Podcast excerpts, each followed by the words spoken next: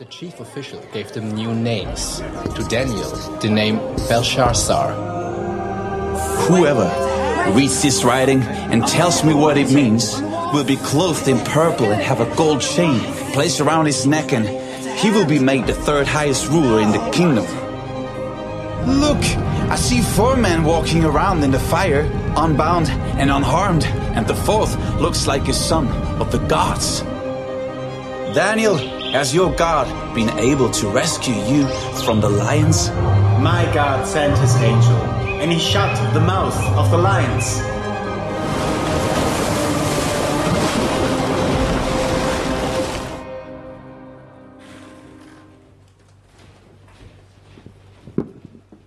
Ahoj, vítej v ICF dneska večer. Je skvělý, že jsi dorazila, dorazila, že jste překonali všechny překážky. Byly nějaké překážky na cestě? Jo, dešť. Dešť, takže někteří jste zmokli. Dobře. Uh, tak taky vlastně končí prázdniny, že? Někdo to prožíval jako, že jsou prázdniny. Máte někdo prázdniny vůbec ještě? no, takže, takže mu nic nejde vlastně.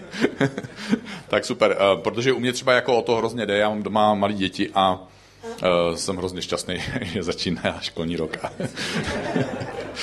Uh, tak je to právě ten pravý opak uh, toho, co prožívají ty, co chodí do školy. A uh, taky jsem to prožíval, no. Tak jsem to prožíval. Co je zajímavé na prázdninách, je, že během prázdnin um, život si nevezme prázdniny, takže u nás se měli měnit okna na baráku, mělo to trvat čtyři dny, je to devátý týden dokončili a přesně. A hm, do toho mi trhali dva zuby, na jenom na jedné straně a byli jsme, nebo moje manželka Kristýna říkala, to je hrozně dobře, že nekážeš, protože kromě té bůle to máš hroznou modřinu. No, vypadá to blbě, není úplně jasný, proč ji jako máš. A tak přesně tak, tak si taky rozumíme. Do toho jsme vyexpedovávali svoji nejstarší dceru, nebo naše nejstarší dcera odjížděla eh, do Ameriky na rok a eh, postupně se nám to skládalo, že ji přijali a bydlení a peníze a prostě neuvěřitelné množství věcí jsme museli vyřídit. A když už jsme byli vlastně na konci toho, toho celý, celý té anabáze, eh, tak byla na pohovoru na víza, kde se slečna v okýnku na ní usmívala. Byl to příjemný pohovor, a pak na konci pohovoru dostala do ruky papír a když odcházela chorobu, tak se na tom papíru přečetla, že víza nedostala a takže jí propadla letenka za peníze samozřejmě a propadl ten pohovor za, za další peníze. A někdy prostě život si nevezme prázdniny, ale odletěla. Jo, je tam, už je to všechno dobrý a je tam legálně, takže, takže v pohodě. To budu jako, ještě musel jsem dodat, že, protože víte, že já jsem lump a e, a že jablka nepadají někdy daleko od stromu, takže každém případě život jde, život nemá prázdniny, neměl prázdniny, předpokládám, že v tvém životě neměl život prázdniny, že jsi něco prožil, kromě těch prázdninových věcí, a že se mohlo stát něco krásného, nebo něco těžkého, nebo, nebo kombinace obojího. Ale taky je krásný na tom to, že Bůh nemá prázdniny a že Bůh celou dobu byl ve tvém životě a, a je to skvělé, že můžeme být tady tenhle okamžik. A Bůh to nemá tak, že začíná školní rok, takže jako na něco najede. Ne? On nikdy neskončil, takže na nic nenajíždí. A akorát my žijeme v takových sezónách a tohle je ta sezóna, která začíná pro nás školní rok. Začínáme novou sérii, jmenuje se Daniel. Pokud právě nejste úplný znalci Bible, tak si, a pak jste četli na, na plátně, že se jmenuji Daniel, tak jste si mohli myslet, jako, že to bude série o mně, tak uh, není to série o mě. A um, co je právě kouzlo týdle, tohohle příběhu Daniela, který je, se odehrává někdy v 6. a 5. století před naším letopočtem, eh, je na tom zajímavý, že součástí toho jeho příběhu je i půst, který se Daniel postil a do dneška se ho lidé, někteří lidé občas jako ten návod využívají jako inspirativní myšlenku ke svému půstu a říká se tomu půstu Danielův půst, a lidi, když eh, objevují tenhle Danielův půst právě a nevědí, že to souvisí s tím mužem z Bible a někdy mě slyší propagovat, nebo vědí někdy, já jsem vydal totiž knihu Půst uh, jako vydavatel a uh, pak si jako, a pak tam se popisuje ten Danielův půst, tak to někdy jako lidi maté trochu, ale pak třeba mě i slyšejí někde mluvit o pustu a tak jim to přijde hrozně zajímavý, ale pak mě uviděj a zjistí, že s tím pustem asi nemám zase tak společného, ale takže hned uvádím prostě na začátku na pravou míru, jak je to dneska s tou sérií Daniel, že to není o mně, ale že prostě budu o tomhle muži a o jeho příběhu vyprávět, budu se od něj odrážet. A Daniel žil právě před eh, dva a půl tisíci lety a dneska začneme ten jeho příběh a tak ho začneme tím, že se podíváme na video, kde se první část toho jeho příběhu nějakým způsobem přibližuje nám do dnešního, nebo aby jsme vůbec věděli, o čem ten příběh tak trochu je. Můžeme se teďka podívat. Ve třetím roce vlády judského krále Joakima přitáhl k Jeruzalému babylonský král Nabukadnezar a oblehl ho. Hospodin mu vydal judského krále Joakima do rukou a s ním i část vybavení božího chrámu. Jednou král přikázal Ašpenazovi, vrchnímu dvořanovi. Přiveď mi do služby nějaké izraelské mladíky z královského rodu a ze šlechty. Mladíky bez vady, krásné, učenlivé, vzdělané a bystré, schopné sloužit v mém paláci. Měl je učit babylonskému jazyku a písemnictví. Mezi vybranými byli i židé Daniel, Chananiáš, Mišael a Azariáš. Vrchní dvořan je ale přejmenoval. Danielovi dal jméno Baltazar, Chananiášovi Šadrach, Míšaelovi Mešach a Azariášovi Abednego. Ale Daniel se rozhodl, že se neposkvrní jídlem a vínem z královského stolu. Poprosil vrchního dvořana, aby se těmi věcmi nemusel poskvrňovat. Dvořan mu ale odpověděl. Bojím se svého pána, krále. On sám určil, co máte jíst a pít. Co když uvidí, že vypadáte hůř než vaši vrstevníci? Král by mě kvůli vám připravil o hlavu. Daniel pak prohlásil, prosím, zkus to s námi na deset dní. Ať nám dávají k jídlu jen zeleninu a k pití jen vodu. Potom porovnáš, jak vypadáme my a jak mladíci, kteří jedí z královského stolu. Pak s námi nalož podle toho, co uvidíš. On souhlasil a na deset dní to s nimi zkusil. Po deseti dnech vypadali zdravěji a silněji než všichni mladíci, kteří jedli z královského stolu. Strážní tedy odnášel jejich vybrané pokrmy i víno, které měli pít a nosili jim zeleninu. Po uplynutí lhůty, když měli být všichni mladíci předvedeni před krále, přived je vrchní dvořan před Nabukadnezara. Král s nimi hovořil a zjistil, že se nikdo z nich nevyrovná Danielovi, Chananiášovi, Mišaelovi a Azariášovi. A tak byli přijati do královských služeb. Kdykoliv od nich král potřeboval moudrou a rozumnou radu, zjistil, že desetkrát převyšují všechny věžce a kouzelníky v celém jeho království. Takže tohle je začátek příběhu tohohle mladého muže Daniela a jeho přátel, taky mladých přátel. A oni žili původně v tom judském království a měli tu židovskou kulturu, která inklinovala, byla silně ovlivněná, silně protchnutá božími zákony a láskou k Bohu, touhou Boha uctívat, respektovat ho, následovat ho. A najednou byli pře, přene násilím zavlečeni do jiné země a žili uprostřed kultury, která nebyla takovýmhle způsobem zbožná, dokonce byla nepřátelská v některých věcech, nebo byla v úplném protikladu vůči tomu, co oni zažívali ve svém dětství, co oni respektovali, co chtěli následovat a za čím chtěli stát nebo co chtěli reprezentovat. A navíc, jak jsme slyšeli v tom příběhu, tak byli vybraní pro svoje obdarování, pro svůj věk a pro svůj taky, eh, jak to bylo, ten rodokmen, že, že byli ze šlechty pro svoje postavení, byli vybraní, aby se stali součástí té šlechty v tom babylonském království.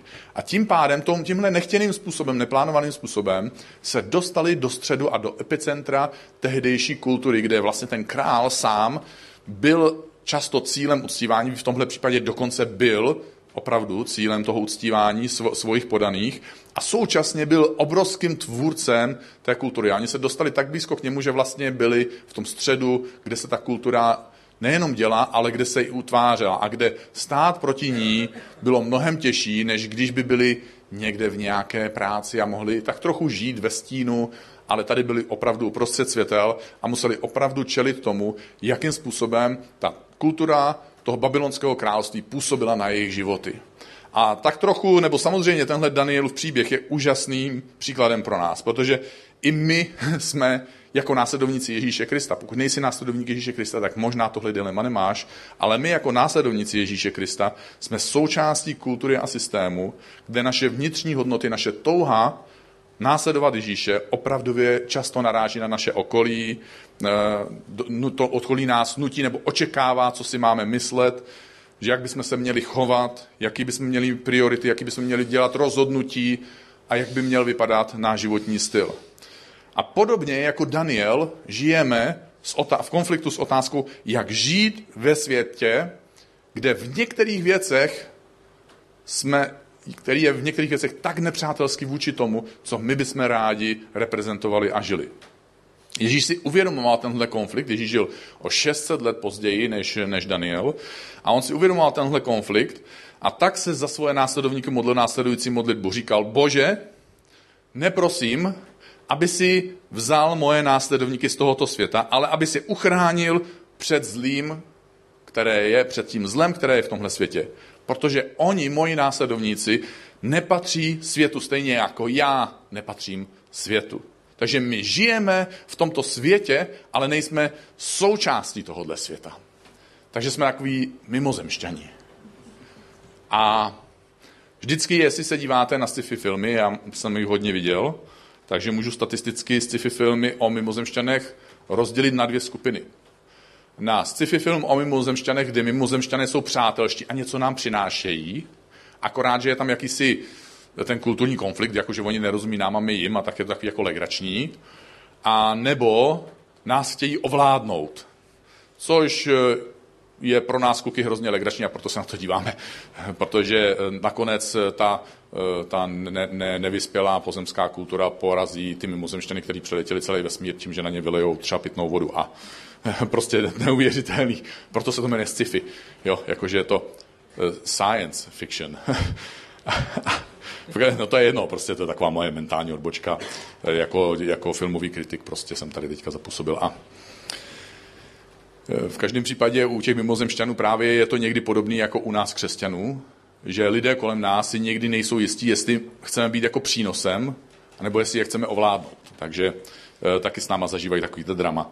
A my si můžeme teda přiznat, že kultura kolem nás nás ovlivňuje, protože ona má takový úkol, má nás ohnout, abychom se přizpůsobili, aby jsme nakonec nebyli jako Ježíš. Eh, ten Danielův příklad nám ale ukazuje a ta Ježíšova modlitba nás zmocňuje k tomu, že nemusíme v takovéhle kultuře jenom přežít nebo se nakonec dokonce přizpůsobit, ale že můžeme takovouhle kulturu měnit nebo ovlivňovat. A to se samozřejmě nemůže stát snadno a určitě, určitě se to neděje automaticky.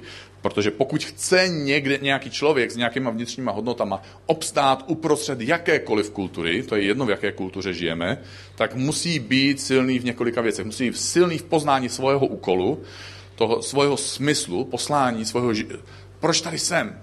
Jaký, jaký smysl má ten můj život?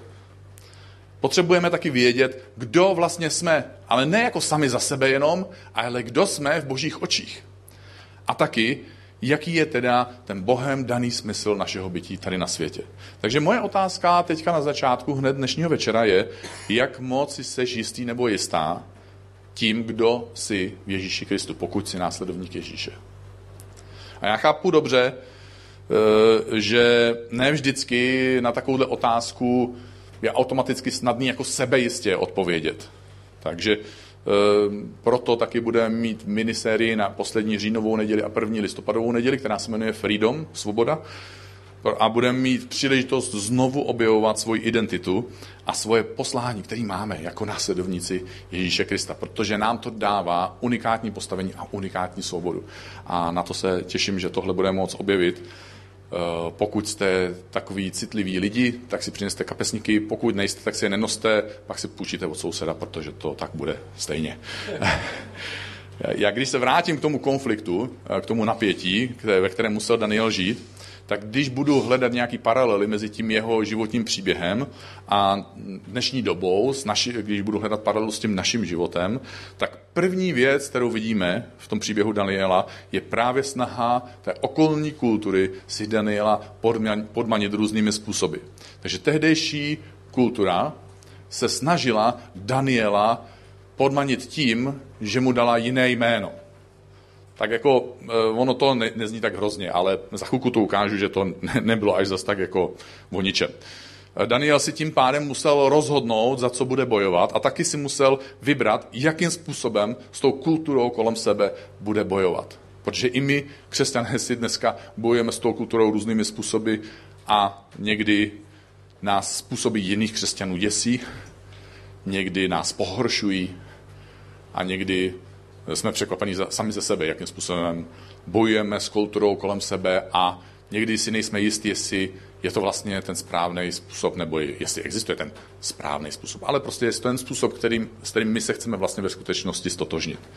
A já bych rád přečetl první úryvek z toho Danielova příběhu. On tady trochu zazněl, ale chci se od něj odrazit. Takže Mezi těmi vybranými lidmi, kteří šli na ten královský dvůr, byli i židé a byli to čtyři konkrétní židé, jmenovali se Daniel, Chananiáš, Mišael a Azariáš. A ten vrchní dvořan, nevím proč měl tuhle potřebu a takovou dokonce i zlomyslnou potřebu, eh, dát jim jiná jména, takže Danielovi dal jméno Baltazar, Chananiášovi Šadrach, Mišálovi Mešach a Azariášovi Abednego.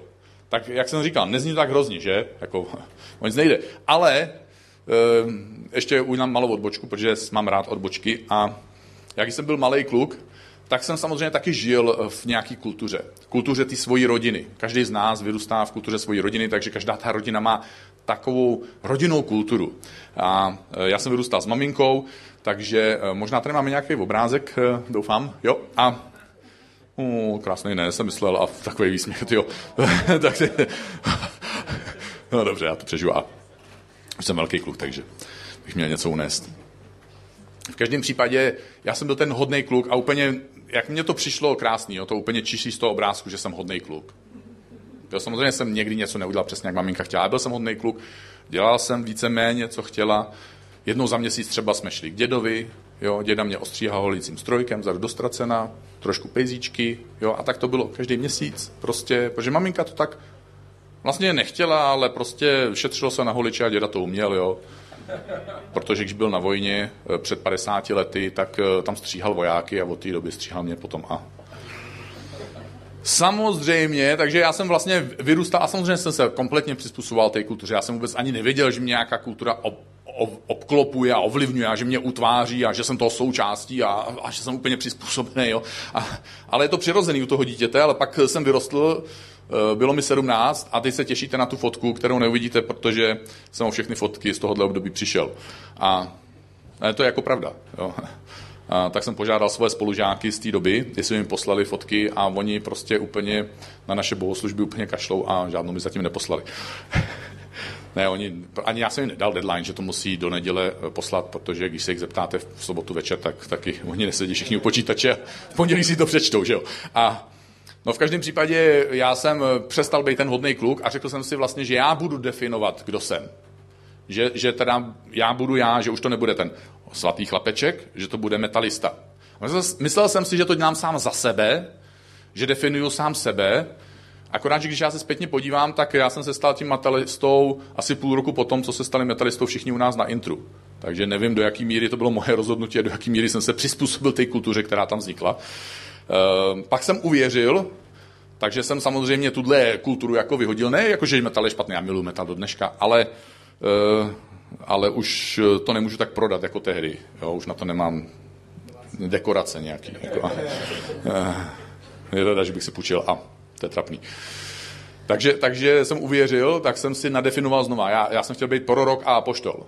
Jo, to je, to je uh, hrozně skvělá, cool funkce obě dvě protože prorok, eh, eh, oni prorokovi jako všichni tak trochu nadbíhají, protože vlastně prorok, podle mojí tehdejší představy, jo, no, to tak úplně není, ale prorok jako v té mojí představě měl jako vědět o všech těch lidech některé ty jejich skrytý tajné hříšky eh, za který se každý z nás stydí. Jako, myslím si, že každý z nás má takovou věc, jako že byste neradi, abych ji já náhodou věděl a ještě navíc, abych o ní jako mluvil teďka z pódia. Ale vlastně moje představa proroka byla, že já stojím jako před stovkama lidí a teď ukážu na toho člověka, jo, jako nějaký, jo, teď si nějaký vyberu, jako nějaká dobrovolná oběť, že bych za prorok... A ne, nebudu vás trápit, ale a že jako to o něm prozradí. Takže všichni se jako toho proroka teoreticky jako bojí, jo, preventivně, co kdyby náhodou něco věděl. On jako nic neví, jo, protože eh, ve skutečnosti Bůh je hodně diskrétní a tak to neprozrazuje takové potkání. Ale já jsem měl tenhle pocit, že jsem chtěl být ten prorok, anebo teda v horším případě apoštol, který šéfoval tomu prorokovi, takže to bylo jakoby ještě non plus ultra. A až, až, jsem teda se dostal postupem času eh, různýma kotrmelcema do bodu, kdy jsem si říkal, tak hm, co kdybych eh, teda přijal tu roli syna? Že by Bůh byl můj táta.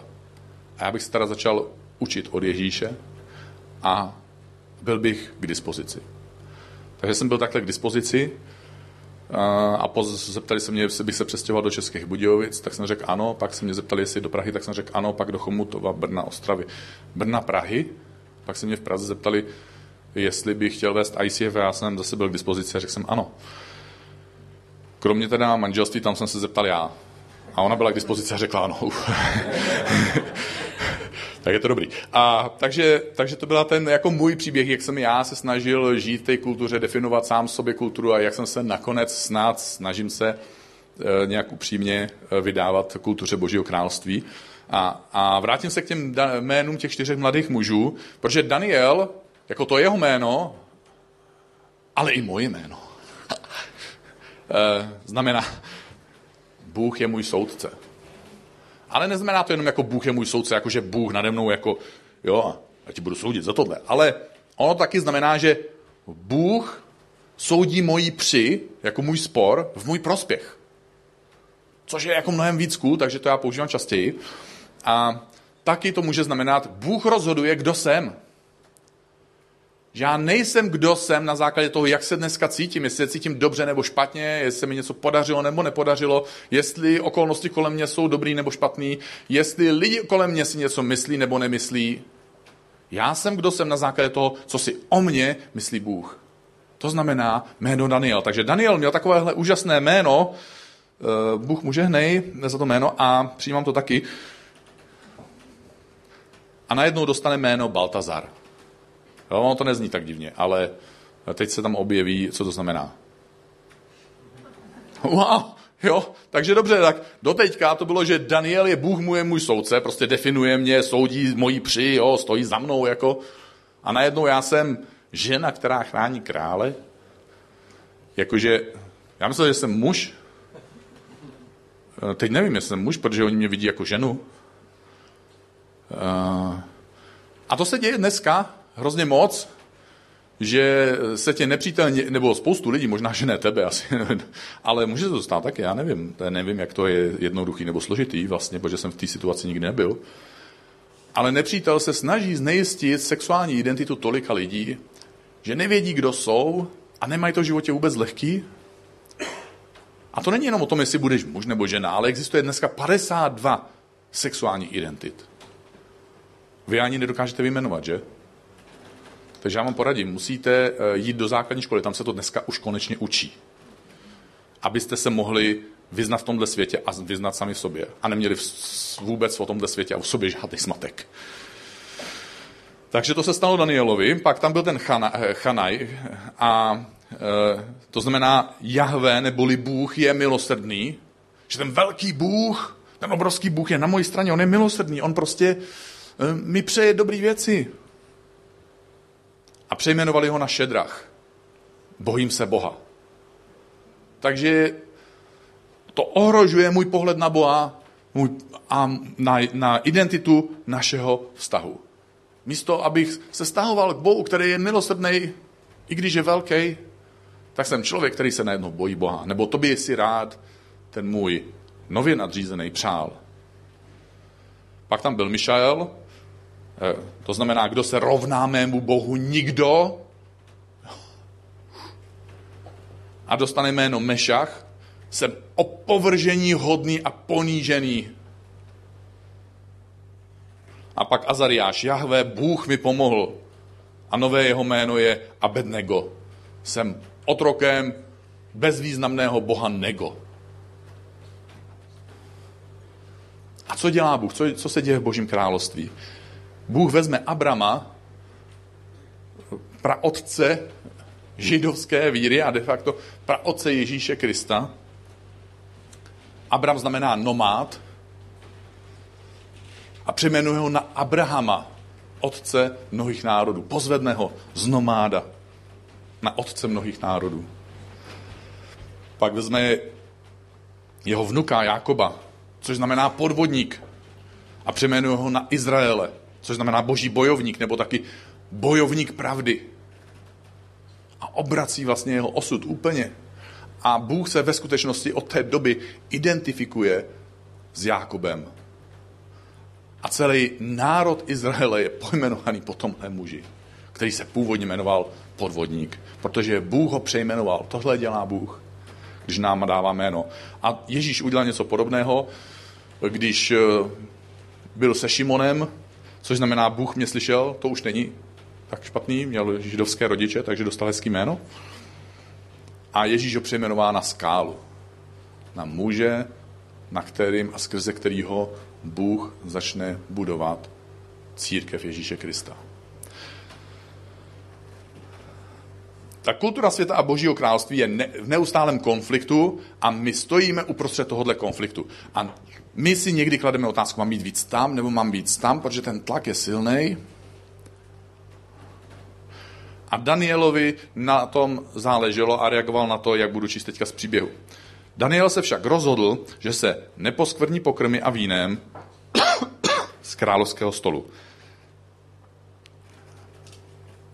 Já tady mám zdůrazněný jedno slovo. Daniel se však rozhodl, že se neposkvrní pokrmy a vínem z královského stolu.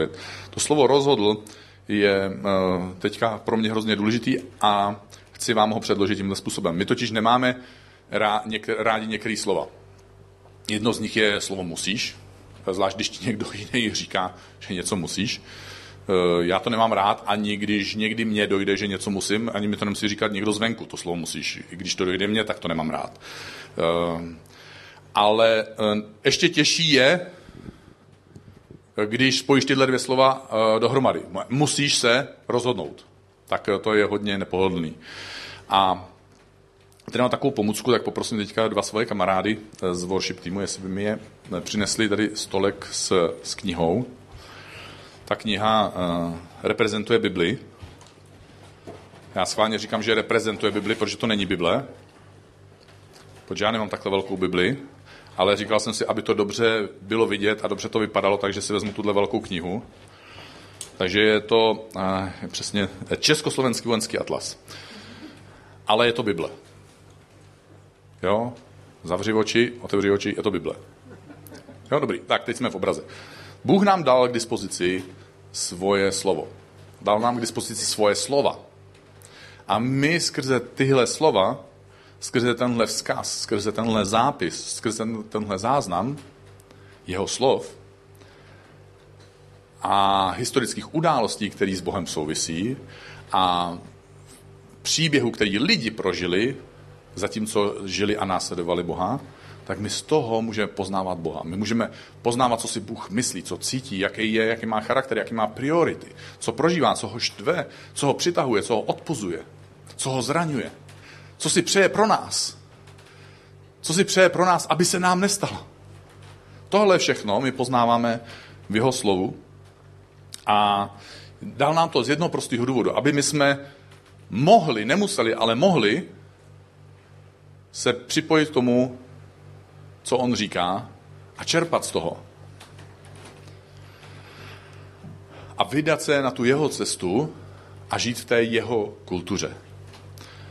Takže já mám sám za sebe různá rozhodnutí. Já mám třeba rozhodnutí o manželství. Já jsem rozhodnutý, že, bu, že budu ženatý tady s tou eh, krásnou dívkou, mojí manželkou Kristýnou. A se, jsem rozhodnutý bez ohledu na to, jak se nám zrovna daří, nedaří, jak to zrovna je snadný, nesnadný, eh, jak, jaký pokušení prožívám, kterým pokušením zrovna třeba i pohle, podlehnu. prostě s ní budu žít pořád až do konce života. Proto jsem udělal ten závazek. Proto se tolik lidí bojí udělat ten závazek, protože vlastně si nejsou jistí tím, že chtějí žít s tím druhým člověkem až do konce života. Což budíš jim to přičteno k dobru, že jsou aspoň upřímní. Ale moje rozhodnutí bylo, bylo, bylo jiný. A taky, taky jsem se rozhodnul, že budu štědrý. Takže, takže jsem štědrý. Já prostě nejsem na celebration nepřipravený, když to řeknu takhle, blbě, abych neměl papírovou bankovku, kterou hodím do sbírky. Já, já, nejsem, já nejsem, nemám měsíc, kdybych neodeslal aspoň 10% ze svého příjmu na, na Boží království a na ACF. Dokonce to dělám i v obdobích, kdy mám nedostatek. Takže já nejsem štědrý, protože mám dostatek, vždycky, ale jsem štědrý, protože jsem se rozhodl. A to je nevýhoda toho, že vždycky, když něco chcete, tak pak něco musíte. A přečtu vám jenom dva citáty teďka. Jeden od, od jednoho um, asi bohatého muže, nevím, jestli ho znáte, jestli jste se s ním někdy potkali, jmenuje se John David Rockefeller. A ten řekl, nikdy bych nedokázal dávat 10% z prvního milionu dolarů, který jsem si vydělal, pokud bych nedal 10% z mé první výplaty, která byla dolara 50 centů týdně. A pak tady mám ještě jeden od Denzla Washingtona. Ten napsal, jsem požehnaný a mohl jsem si vydělat několik stovek milionů dolarů, ale nemůžu si je sebou odnést tohoto světa. A nikdo nemůže. Tak děkujeme za připomenutí. A není o tom, není, není to o tom, jak moc něčeho máš, ale je to o tom, co s tím, co máš, co s tím uděláš. A Danielovo dilema bylo, že může udělat s tou, svojí, s tou okolní kulturou několik věcí. A to, to děláme my věřící a křesťané někdy podobně. Můžeme, mohl chtít tu kulturu popřít. Prostě ta kultura, já, ta kultura prostě pro mě neexistuje, takže já vytvořím svoji subkulturu. Takže já, já si nebudu pouštět hudbu z rádia, což nezní ještě za tak hrozně. Já nebudu používat elektroniku, což některý lidi dělají. Eh, já nebudu používat antikoncepci, nebudu, používat lé, nebudu užívat léky ani pro sebe, ani pro svoje děti a tak dále a tak dále a vytváří si subkulturu. A někdy, když se podíváte podrobně na ty subkultury, které si někteří lidé ve strachu nebo v odporu vůči okolní kultuře vytváří, tak zjistíte, že vlastně ta subkultura je hrozně pokrytecká, protože něco z toho, z té okolní kultury si nechají. Například kolo, jo. Bůh ho nestvořil kolo, jo, Člověk to vymyslel, normálně člověk to vymyslel. Ale oni to kolo používají. A, a, a to, to jsem jako zesměšnil trošku, ale ono to tak je, že vlastně tyhle subkultury často bývají pokrytecký a vyberou si něco, co teda používat nebudou, aby dokázali, že jsou teda ti praví, e, čistí, neposkvrnění, ale nakonec to není na 100%, protože to není možný.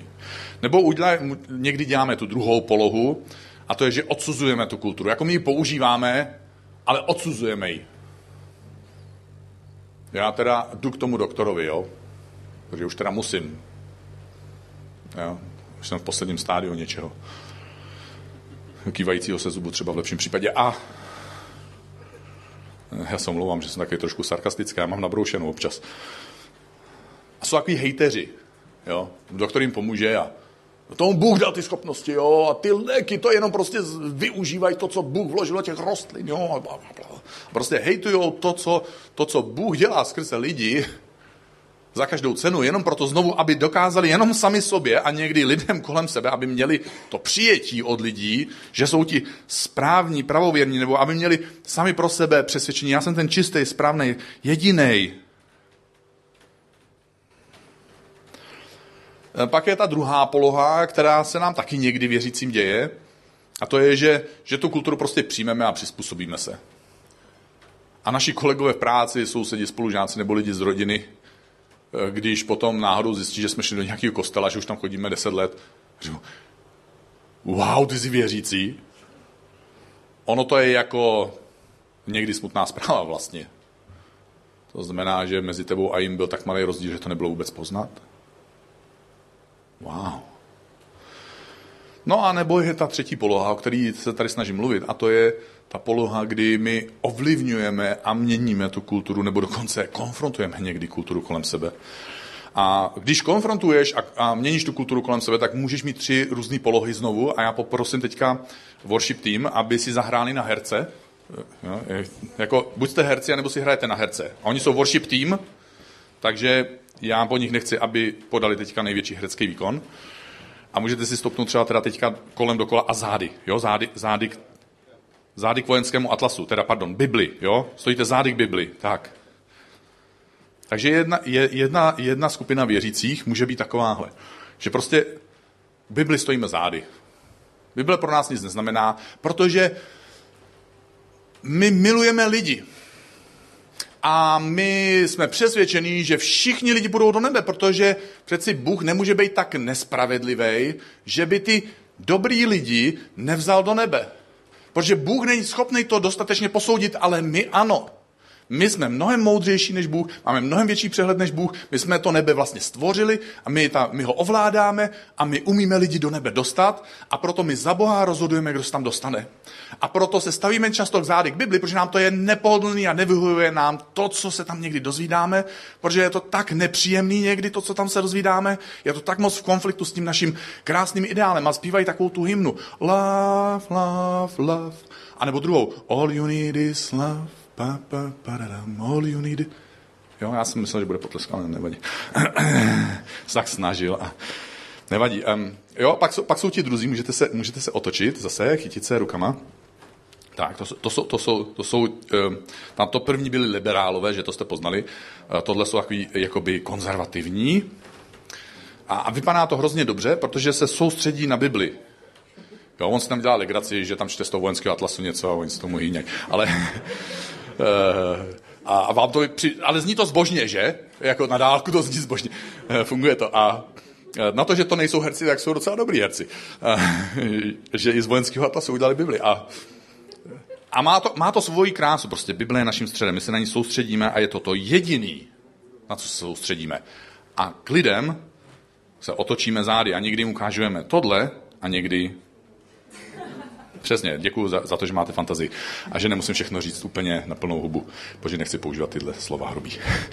A, a teda chci, ale brání mi v tom uh, lidi, kteří mi to občas vytýkají. jsem chtěl říct svědomí, ale já jsem nechtěl lhát, protože mám svědomí. tak a teď jsem se to zamotal, že? Te, teď se v tom vyznej. Tak a teď, teď vlastně ta třetí poloha, jo, eh, opustíme to. Teď je ta třetí poloha, oni si položí teďka stopnu si bokem k tomu, položí na, uh, ruku na, na, na Bibli, na Bibli pokládají ruku. A druhou ruku mají staženou uh, k lidem, k nám lidem. A věřím, že tohle je poloha, kterou by si Ježíš, kterou vlastně Ježíš sám reprezentuje a kterou si přeje pro nás, jeho následovníky. My jsme v pevném spojení s Biblí. My jsme v pevném spojení s tím, co Bůh říká, ale my nepotřebujeme Bibli ochránit, my nepotřebujeme Boha ochránit, protože Bůh není překvapený tím, co řekne tvoje kamarádka Maruška nebo tvůj kamarád Pepa, o tom, o Bohu, něco ošklivého. On, on řekne, je za pět tisíc let, co tady lidstvo je, nebo co mluví, jako Jo. E, tohle jsem nikdy neslyšel, to mě teda překvapilo, jsem zraněn. Jo. Tak e, to se asi Bohu nestává. Takže, takže my můžeme úplně v klidu být zakořeněný v Biblii, nemusíme jí chránit, bránit, Boha bránit a můžeme být vstažený k lidem, můžeme mít srdce na dlaní a můžeme je zvát k tomu, k čemu nás Bůh pozval, co jsme sami prožili a co nás vede až do jeho království, k němu samotnému. Já vám děkuji, moc jste skvělí. Tak jo. Vy jste hrozně nefér, jo? E, protože já se tady zpívám, nedostal jsem ani, ani tlesknutí a tady prostě, oni tady si udělají tak, tak, tak a ten potlesk mají tyjo, na 17 vteřin. V každém případě, e, posuneme se dál. Ježíš tohle přesně reprezentoval a apoštol Jan to zapsal o Ježíši. Napsal, to slovo se stalo tělem a to slovo přišlo žít mezi nás, my jsme spatřili jeho slávu na vlastní oči, jemu se to stalo na vlastní oči, spolu s dalšíma apoštolama, jako má jednorozený syn od otce, který je plný milosti a plný pravdy. Tyhle dvě slova jsou důležitý a já vlastně Tohle je ta závěrečná myšlenka, s kterou já teďka už budu pracovat, eh, když končím svoje kázání. Náš základ je Boží slovo, ale my stahujeme svoje srdce a svoje hruce k lidem kolem sebe, ke kultuře kolem sebe, kde lidi žijou a zveme je k Ježíši. My bez pravdy jsme skažení, ale bez milosti jsme odsouzení. Bez pravdy jsme své volní, ale bez milosti jsme krutí. Milost bez pravdy je zákeřná, protože nás ukolébává a podvádí. Pravda bez milosti je bezvýznamná, protože neumožňuje pravdě pronikat až do lidského srdce, do lidského nitra. Je to do, teprve dohromady milost a pravda. Co je dohromady ta léčivá směs? Jako některé léky. Prostě některé léky jsou nepoživatelné. Minimálně pro děti a často i pro dospělí. I když by zachránili život, tak člověk to nedokáže prostě spolknout. A teprve, když se těm dětem, zvlášť speciálně, ale i pro nás dospělí se ty léky balej do pilule, který prostě z 90% nejsou lék, ale jsou ten obal, aby my jsme to vůbec dokázali vstřebat. Teprve, když se ten lék smíchá s tím cukrem, s tím sladkým surupem, tak ho dokáže většina lidí pozřít. Teprve, když lék namícháš s dokáže si ho většina lidí namazat na postižené místo. Takže jak my můžeme žít v tomto světě a ovlivňovat společnost a kulturu kolem nás? My nikoho neodsuzujeme a zveme lidi k tomu poctivému základu. A úplně skončím příběhem, který Ježíš prožil. Je to příběh o ženě přistižené v cizoložství. K Ježíši přivedou ženu, kterou přistihli v cizoložství. A chtějí ho pokoušet, vlastně ho chtějí nachytat. Protože by o něm hrozně rádi řekli a rádi by ho zařadili, rádi by ho přejmenovali z toho, co o sobě říkal Boží syn, na někoho, kdo je rouhač, liberál, nepřítel Boha a nepřítel božích zákonů. Oni ho chtěli přejmenovat. To byla náboženská kultura zase. A tak k němu přivádí tu ženu přistěženou v cizoložství a říkají mu, Ježíši, schválně, jestli to víš, co se má dělat s člověkem, který se přistihne v cizoložství podle božího zákona. Ježíši, jestli to nevíš, tak to znamená, má se ukamenovat. A teď nám řekni, co s ním máme udělat.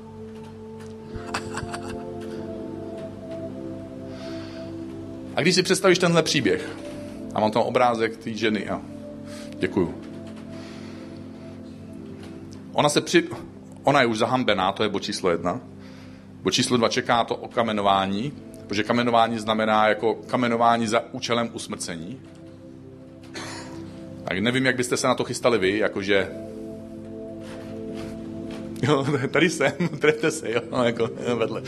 Ale asi takhle by to nefungovalo, že? Takže prostě ten člověk se uzavírá, choulí se, kreje se, čeká, kdy přijde ta první rána, bojí se ty první rány, bojí se toho, co ho čeká. Tam, tam je ten zástup, nevíme, jak velký, je tam na druhé straně někde ten Ježíš a oni mu tohle říkají a on říká, kdo je bez viny, první hoďte kamenem. A v tom příběhu je znamená úžasná věc. Lidé, ti lidé začali odcházet od nejstarších po nejmladší. Ti lidé, kteří prožili v životě nejdelší čas, udělali nejvíc chyb a selhání a měli nejhlubší sebereflexy snad díky věku, tak ta žena je tam takhle schoulená, pravděpodobně má zavřený oči, kouká tak škvírkou, jo, periferně, jestli už vidí, že něco letí. Kryje se, a do toho, jak skoro nic nevidí, jak má adrenalin na vrcholu, jaký tluče srdce, jak dechá zhluboká, asi roní slzy, tak slyší, jak se postupně víc a víc kroků vzdaluje a šoupá pryč. Až to šoupání utichne úplně a nevím, jestli vstane a rozhlídne se, ale najednou uslyší ten hlas. Ženo, nikdo tě neodsoudil. A my nevíme přesně, co prožívala. Ale myslím si, odhaduju, že prožívala obrovský pocit úlevy, eh, rozpolcení, co bude teda teď, co udělá, co řekne tenhle ten. A říká, nikdo to je neodsoudil? A on říká, nikdo, pane, nikdo, pane. A on řekne ty úžasné slova, který nečekala, ten den nečekala, že uslyší tyhle slova. Ani já tě neodsuzuju. A najednou prožívá pocit přijetí. Najednou to není mrcha, potvora, prostitutka, já nevím co všechno, skažená, neschopná dodržet svým vlastním ideálům. Takhle jsem si svůj život nepředstavovala, jako když jsem byla malá holčička. A najednou prožívá tenhle pocit. Je mi odpuštěno. Jsem přijatá. Někdo se na mě dívá jak, na takovou, jaká jsem. Že jsem boží dcera, že jsem dcera Izraele, že jsem spoludědička božích zaslíbení, že jsem součástí božího království. Ne na základě toho, kdo jsem byla do teďka, ne na základě toho, co jsem udělal nebo neudělal, ne na základě toho, co se cítím, nebo co si lidi kolem mě myslí, a na základě toho, jak se Ježíš na mě dívá, jak se Bůh na mě dívá. A říká jí, ani já tě neodsuzuji, řekl Ježíš, jdi a už neře, neřeš. To je ta milost a pravda. Dva v jednom, wash and go. Přijď takový, jaký jsi, ale nezůstávej takový, jaký jsi. Přijmi tu milost a přijmi tu pravdu. A dnešní církev je pod tlakem, ty jako věřící si pod tlakem, ten kultura a svět kolem sebe ti říká, buď stichá, přizpůsob se, nevyčuhuj, buď stejný jako my. A Daniel, on nekolísal v nejistotě, věděl, kdo je, věděl, pro co se rozhodl a věděl, že chce žít v milosti a že chce žít v pravdě.